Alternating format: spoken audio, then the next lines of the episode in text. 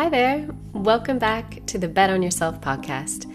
This week, I'm taking a different format as I'm sharing with you some of the core segments from a master's course I'm currently teaching on the secrets of Silicon Valley at a university in Barcelona. In this course, I'm presenting the methods and systems of success that can be replicated anywhere in the world to disrupt any market and achieve success. And yes, I mean anywhere. In this course, I've brought in the smartest people I know and asked them of their own secrets of success. This week, we'll be talking with Suhair Khan about recognizing misalignments and trusting the path you're on, even through failure and disappointment. Let's get started. Suhair works on strategy at Google, and over the last decade at Google, she has had numerous successful global initiatives and partnerships at Google Arts and Culture, in addition to working on other teams and projects globally. Don't be mistaken, Suhair's path wasn't as linear as it sounds. She started her career early in investment banking in Wall Street before realizing this wasn't where her passions lied. So I um, I grew up between Europe and Pakistan, and my mom is Indian, my dad's from Pakistan, so I've kind of always had a little bit of a tension, I guess, in that. Um, I went to college in America and I joined Google about 11 years ago in San Francisco in Mountain View. Um, I had just finished my master's in international development.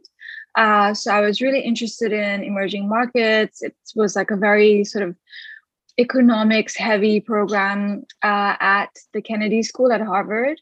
And I had got into it off the back of a couple of years of investment banking on Wall Street in New York, where I was working on equity derivatives and structuring convertible debt right before the financial crisis. And um, to be honest, like, you know, it was just right before the financial crisis is a very legendary time on Wall Street. And I realized very early on that my own values were just not aligned to a life spent in that kind of job. But to be honest, also as I've got older, I've become much less judgmental about people choosing careers that make sense for them. So um, I yeah, so I joined Google a little bit by accident. I was um, actually planning to do a PhD in economics, and I was writing um, papers on macroeconomics in emerging markets. And um, I realized that it would be very lonely um, the first six months were really isolating. And then I got one paper published, which was like my dream.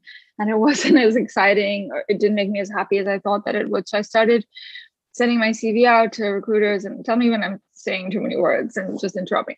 Um, and then somehow someone at Google got in touch with me. And, and that's, you know, I, I went to Mountain View for the interview and, um, you know, there was like, little cycles everywhere and people in backpacks and everyone was so friendly and nice and there was free food everywhere. So it was one of those like really unplanned and unstrategic decisions. But also frankly it felt very strongly obviously at that time that um, this was the place that i had to be. Um, everything was happening you know at the time in, in silicon valley. And um, there is something about that on campus experience that you can't replicate. And there's a reason i think that you know companies like google continue to foster the office as uh, a place where they want to bring people together. And um, so i started off in uh, early stage business development. I was working um, with a couple of teams. One of them was um, this uh, amazing executive and she was working on um, par- partnerships i guess for uh, products like uh, the self-driving car and um, you know millions of other things. And so she was sort of my first window into what it meant uh, to see technology and, and the magic of it. Um, I come on to do more of a strategy kind of role, strategy and BD, and just like open up all the doors and the sorts of people that she had on her team at the time. Many women, I still remember this. She had a lot of women on her team, very inspiring. And then very early on, I got involved with two uh, projects. One was the Google Arts project, which was just coming off the ground, and the second was the emerging markets team, which at Google was at the time based all over the world. Um, and in Singapore, there was a the it, there was a role that no longer exists at Google called the business product manager, and that team for emerging markets was based in Singapore. So I ended up taking a bit of a gamble. Um, I thought I'd end up going straight into moving to London and joining the arts and culture team full time.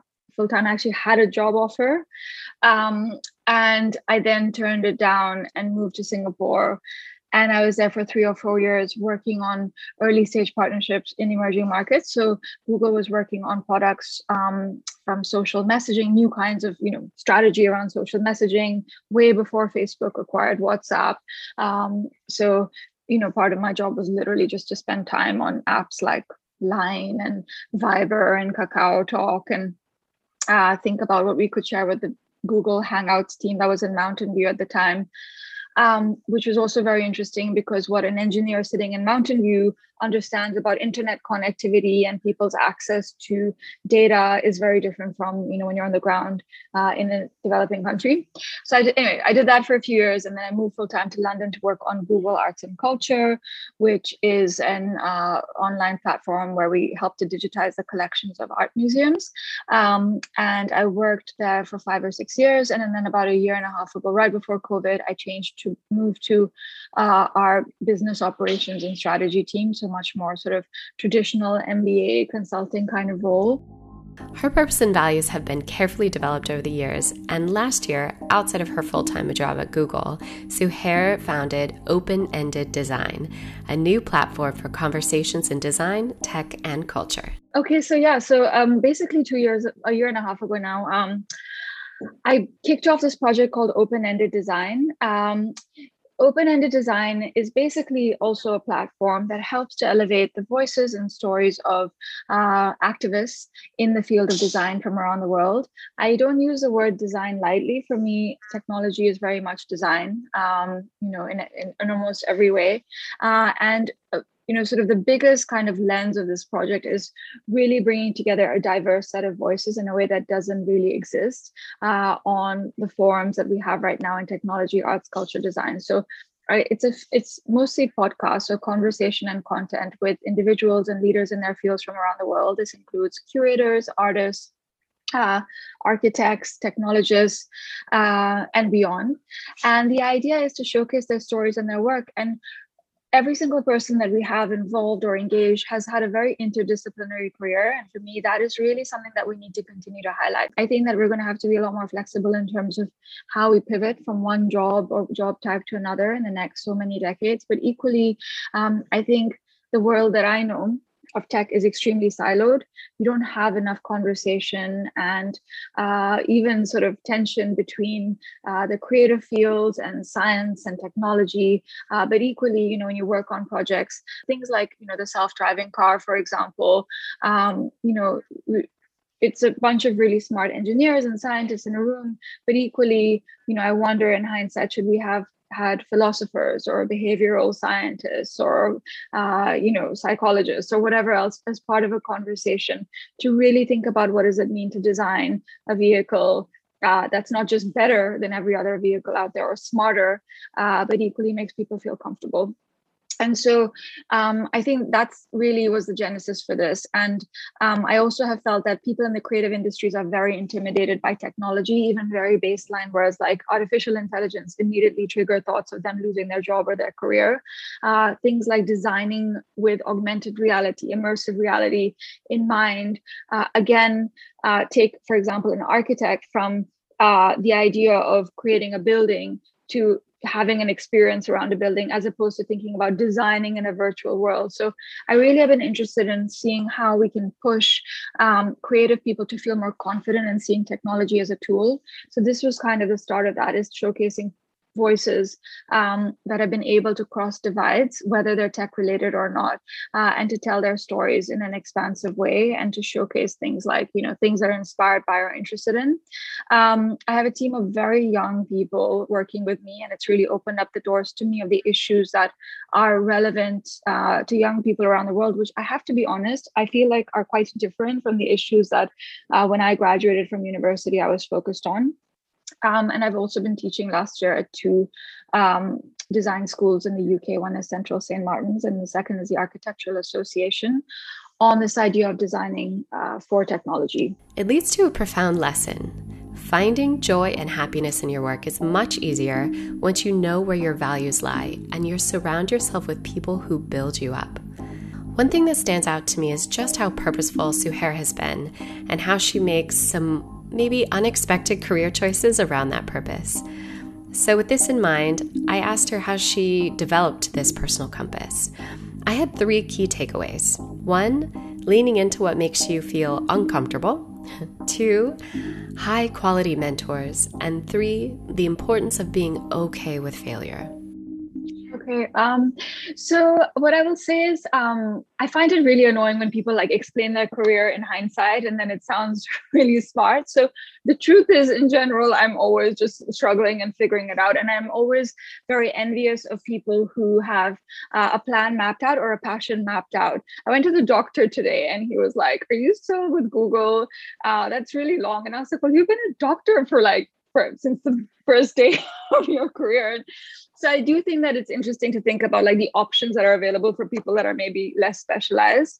Um, so i would say and number one um, you know i started off thinking that i really thought i wanted to do finance in new york and i think that was having a job that was sort of so intense and so focused made me realize that you know it's and maybe I've realized over the years, it's not about working hard or putting in long hours. And I think we often confuse careers like finance or consulting with, oh, it's too long. It doesn't really matter. You're going to work hard pretty much in anything that you do, especially in your first, you know, five, ten years of your career, whether you're in creative industries or whether you're a doctor or whatever else. And I think it's really important to start to lean into what feels uncomfortable uh, early on uh, and it's hard because we have a lot of noise and we have a lot of judgment. I think the single biggest thing that has helped me is to have mentors. And I know people say this a lot, but it isn't about someone someone telling you they're your mentor or vice versa. It's mm-hmm. about identifying people that you trust, that you look up to, and has always been one of my mentors, for example, um, and that you know will probably be honest with you, because that's the hardest stuff to hear, right? Is um, this isn't right for you. You don't seem happy. I don't think you're doing very well. I don't think you're going to do very well. Um, and i think having that as a constant check-in and it'll change over time is really has been very for me very important. Um, and i'm the kind of person that does depend on other people's advice and opinions. Some people are much more sure of themselves and for me it really matters. I love to be around people who can give me ideas. You know often they'll introduce you to somebody uh, that has some, another idea in mind for you. Uh, so that's kind of served me accidentally uh, well over the years. And i would say always ask people for help. The worst that someone can do is say no or ignore you. And like you know that's you know getting that's that's the least of it.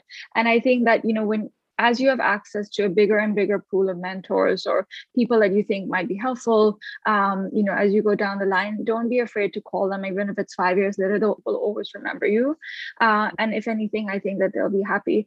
The second thing is, I think, you know, what you learn in tech company, you have to be ready to fail and like i you know everything has an upside and a downside. Um, when i started open-ended design the reason i did it outside of google was not because google doesn't want to support interesting ideas and diversity in design. It's because i didn't want to set up a platform that felt inauthentic to the people that were participating in it. And so for me it was really hard because you know it was just me t- telling people you know i really believe in this and i believe in you and i want to tell your story. But equally you're not going to have like the google arts and culture instagram you know platforming you. Are you interested in being part of a new kind of community? And that was really intimidating. And it still is you know? And uh, you know i often wonder like you know how people will respond whatever else.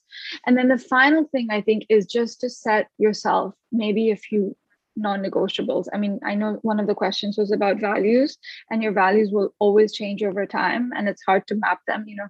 Sometimes you just have to google like what are values and something will pop out at you and you'll say that's my value right now. That matters to me more than it did three years ago or five years ago. And i bet you all of us have probably had a slightly shifted sense of values in the last couple of years. Like it's just it's probably happened to everybody.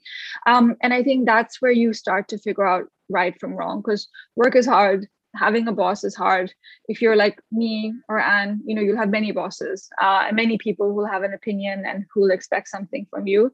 And for the most part, um, you're never really going to be happy with yourself and what you've accomplished, uh, even if other people are around you. So I have my my biggest struggle is a sense of like never just feeling satisfied, and the sense of feeling um, maybe always a bit unsettled, um, which is probably why um, I keep shifting and moving. But having said that, I do think that you will have a gut feeling if you're um, lent into your values. And that is the one thing that you always have to look at when you make decisions.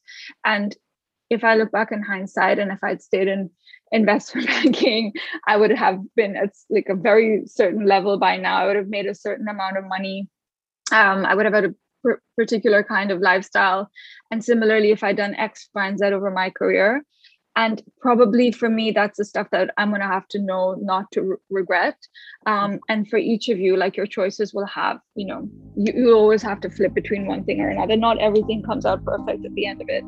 Suhair has managed the chaos of teams throughout her career at google and most recently in her newly founded startup open-ended design I was curious about her philosophy in managing teams and if the same rules apply across her teams and organizations, especially now managing young people at her startup. I really resonated with her emphasis on leading teams by highlighting, encouraging, and bringing out diversity, using it as a strength and a qualifier rather than a weakness. So I think I would have pretty much the same philosophy across the board. And what I would say is that yeah so i'd say i would apply the same rules whatever organization you're in although it's probably very tempting uh, to you know be probably uh, more demanding let's say uh, of people at a big company where people are probably paid a lot more and whatever else. Um, you know I, the criticism i've gotten is that i worry a lot about um, everyone agreeing like finding consensus um, and that you know i need to be more decisive uh, and make more executive decisions. I've always gotten this criticism, but I have personally found that you know I've tried to you know shift my style over time. Is take everyone's opinion into account and then make a decision and then tell everyone to go with it. Um, but personally, I also have felt um, that it's worked really well for me to have things feel collaborative. Uh, everyone doesn't have to have an opinion on everything, but making sure that people's opinions, not just that people feel valued, but that their opinions, their input um, is part of the narrative of a team uh, and that it's actually contributing to decisions being made. It might be a personal projection because I think often, especially in a large organization, um, you do feel like your voice is lost um, and that for me has been you know really necessary. The second thing that i've actually learned over the years and has been really obvious to me in running my team at open ended design because they have more space to speak up about their themselves um, and you know where they're coming from why they're engaged in this uh, has been the idea of obviously having more diverse teams means that you have probably smarter and more interesting decisions uh, that I made at the end of it. So, one of the women on my team is dyslexic, and we had a really long conversation. In fact, a recording which is going to go, up in a few weeks about her dyslexia, how it affects the way she uh, processes thoughts, how it affects decisions, how she's able to absorb information more visual than listening, etc., so on and so forth. And I realized at the end of it that at the end of every meeting, I always wonder wonder why she said that, or I would never have thought of that. And um, so I think personally now, increasingly, um, just being a lot more conscious of as much as you can of where your colleagues are coming from, uh, even if they don't want to share, you know, intimate details, uh, and giving them the space to speak up in a way that feels comfortable to, for them, um, always leads to, I think, better decision making. And when you think of large organizations and how they're run, um, you know, it's a lot of people who are exactly the same from the same backgrounds. They use data to think about uh, diversity, demographics, bringing technology to new audiences, uh, having young people still think that their products are cool. So I think that actually there's a lot more business good that can be done from listening to more people. Um, so yeah, so I'm in an ongoing. I probably need to learn to be more decisive, but equally, it's worked really well for me. You know, people. I have some people working with me on open ended that work with me at Google Arts and Culture, so I know that something has worked along the way. They want to keep working with me, um, and and that for me is is the direction I want to keep going in. Um, I think you know we've also passed a time for scale in how we manage teams and people. I think we're going to have to come up with models that allow for smaller groups um, and and creating space for ideas. I don't think uh, people who feel like they are worthy want to be turned into drones or robots um, and told what to do. Uh, and I think that's you know in terms of the the market as we go forward um, you know for young smart professionals if you want people to be inspired and excited you have to create space for them to have that. And i've had conversations in full transparency who say oh you know young people always they always have you know they don't just put down and you know put their head down and work you know fine. Like i, I did that you know my first years in investment banking. I learned a lot uh, but i don't think i felt valued or happy um, in that job. And i think that stuff is you know it, it needs to be considered and needs to be thought about more Perhaps what has made Suhair such a great leader is her ability to connect and translate between people with ease. You won't be surprised to hear that she highlights these among her top three qualities. You might, however, be surprised by the third quality she describes. I think um, I, I, I can connect with people. I, a part of it I think is probably being having moved a lot growing up and in my career and my work. I think I can connect with people and I connect people both ways. Um, I'm able to I think just feel comfortable with people from different backgrounds, whether it's professional, whether it's personal, and also to bring people together. Um, and that has I think helped me uh, in the things that I've done well at in my career so far um, is being able to do that. Um, I think another one is this restlessness, which I don't think is necessarily a good quality, but it's helped me to always move forward. Is to feel that uh, you know things can be pushed further, uh, conversations can go in interesting directions, and uh, a lot of that comes with hustling, and that's something I think I've done always from the first day. And I think that, again, hustling is a little bit underrated.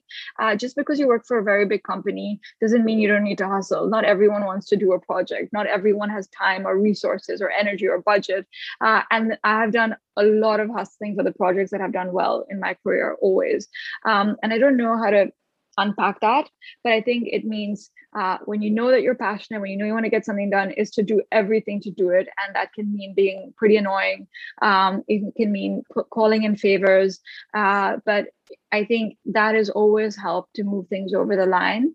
Uh, and i don't think we see that enough especially in bigger organizations because um, you know which is why you need to work on things that you feel passionate about because otherwise you don't feel motivated to do that and I mean, kind of to the first point, I think, you know, we don't always understand where someone is coming from, what they mean. Uh, if somebody is an engineer, they might be trying to share something with someone who's, you know, a user or might be relevant to them, but it doesn't always translate. And I think that's something that um, I've been able to do well always is to be able to translate between people. With all of these projects and dreams, you might be wondering about the source of Suhair's creativity. How does she manage all of this without burning out? Where do the ideas come from when you don't have time to think? Perhaps most importantly, how do you find the time to implement these new ideas? I wasn't surprised when she shared some of the best practices I've seen among my CEO bosses. They all have a habit of listening which is where their innovation and creativity comes from. Not enough people give themselves permission to prioritize thinking and vision. It's about pausing, active listening, and looking for new perspectives and common threads.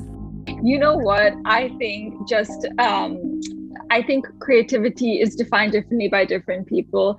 I think you have to keep doing things that make you happy. Um, and I think again, like the, for last year, I just realized, oh my God, I love being outside. It's, you know, we're so lucky to have nature, to still have nature somewhere near us. And I've done my best to spend as much time outdoors as I possibly have have could. And I actually ended up starting this other project, a company that designs jewelry where by with local artisans in in in Rawalpindi, which is near Islamabad.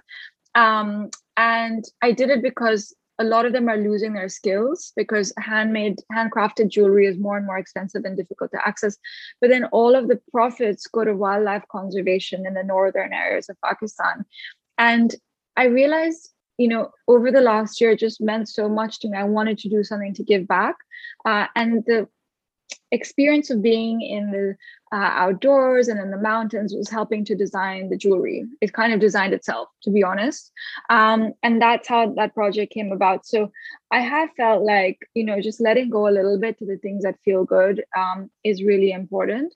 I think for all of us, obviously, I'm sure you guys are all the same. You know, travel is always a source of um, creativity for I think most people, um, and that's something that you know we'll just have to figure out how to maybe do a bit differently for you know the foreseeable future but just not feeling stagnant in your surroundings. For me, I'm not very good with routines. So I think this is like quite a qualifying factor. Some people do much better with routine, with structure.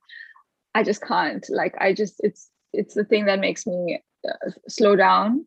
Um, but it's also extremely inefficient uh, because I need to keep shifting things up in order to feel like I, I can keep going and have new ideas. And then finally, people, you know, I was saying earlier, and it's something that I think all of us uh, need to talk about more. And I, I really want to work on this more is listening. Um, I think active listening is not talked about enough uh, in the workplace. Uh, you know, even in education settings, um, you have often uh, one person talking at you. Um, and uh, and I think just listening to the person next to you, uh, spending a spending that effort to hear from them what they're actually saying or thinking is extremely inspiring also and will always spark new ideas. Um, often we're in a conversation we're just kind of listening to the thing we want the person to say. So we ended without any new thoughts in our heads. And i, I i've recently learned of this organization that's been started in turkey and they're being built they're all built around the idea of active listening and they're now doing a fellowship at MIT uh, in order to create an institute of listening. Um, I forget. I'll send you send you the name, but I think that's going to be really powerful. Um, you know, as we lean into a future where we just there's too much noise and we need to focus more. To end our conversation, Suhair talked to us about how to handle disappointment, an inevitable part of living a life of ambition. Get ready, as this is probably one of the best answers I've ever heard to this question. She talks about how it's okay to be sad, to sit with your emotions, and to allow yourself to have multifaceted dreams. Your success is linked to how you process these negative emotions and feedback. If you allow yourself to have a more detached view, it'll be much easier for you to understand and act on them. It varies. Sometimes I take disappointment terribly. I, you know, I don't have like one rule book for how I, deal with disappointment. Um, and I think it depends as much on how much I care about the work or the whatever it is, the person, whatever it is, um, as much as probably external circumstances. So, for example, in the last year, a lot of things haven't gone my way, but I've been much more like, well, there's a pandemic, like just like focus on the things that matter and less kind of hung up on work stuff. But that's been by design. Uh, like, you know, it's just been a deliberate choice is to say, I have so much energy and I'm going to focus it. Um, and other times I think I've reacted really badly. So I don't have a formula for it. I think having other interests um, other priorities, being around friends and family helps. Um, when I lived in Singapore, pretty much my whole life was traveling and working. And so if I found myself in Manila or Jakarta, where I was just there for work, so I had friends and I had a nice time, but my purpose of being there was always that I worked for Google. And I loved it. It was so exciting. Like, you know, I would be like one day in Shenzhen, like investigating like the fake Android phones and one day wherever. Um, but that made it much harder uh, when things didn't go my way with work. That was like, I, you know, it was really hard for me to get my head out of that space because that was really my purpose of living in Asia, physically being there.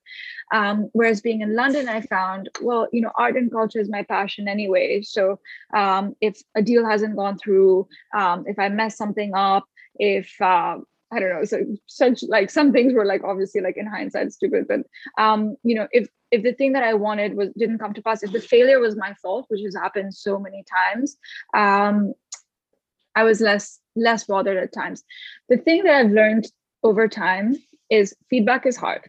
Like feedback is hard for everybody, no matter how low your ego is, and to just always go into conversations where you know at Google we have feedback all the time which is really important, I think, um, is to be open, to be thoughtful, to not react in the moment, to go back and think about it, and to realize that people are usually coming from a good place uh, and they want to help you or they mean well for someone or something or the business.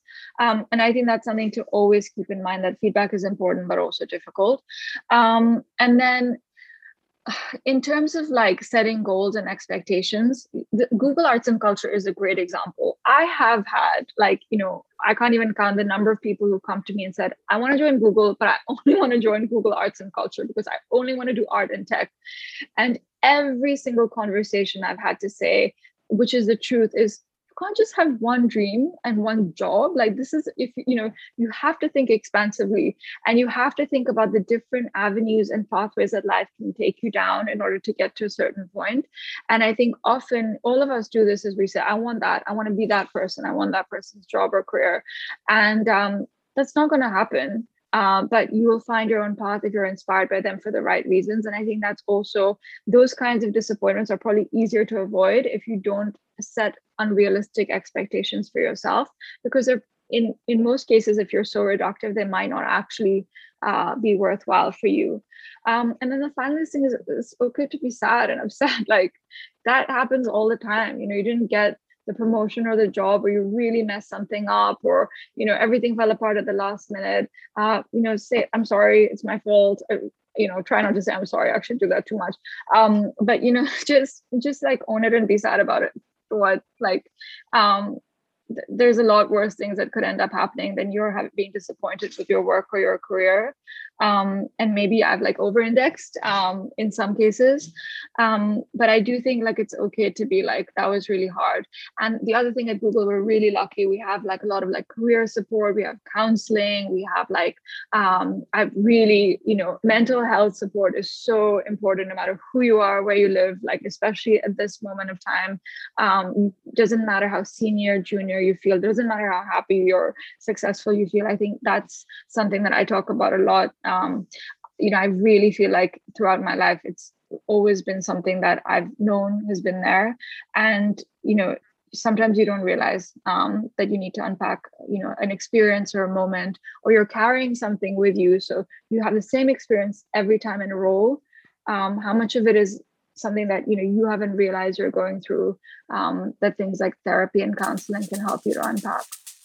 Thank you for listening to this week's episode of bet on yourself if you'd like to learn more about Suhaira's project, Open Ended Design, you can visit the website at www.openended design.org.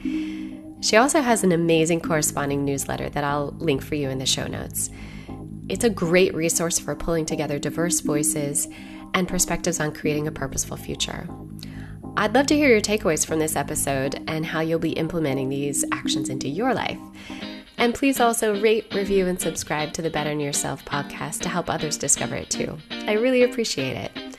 Now go make a big bet on yourself.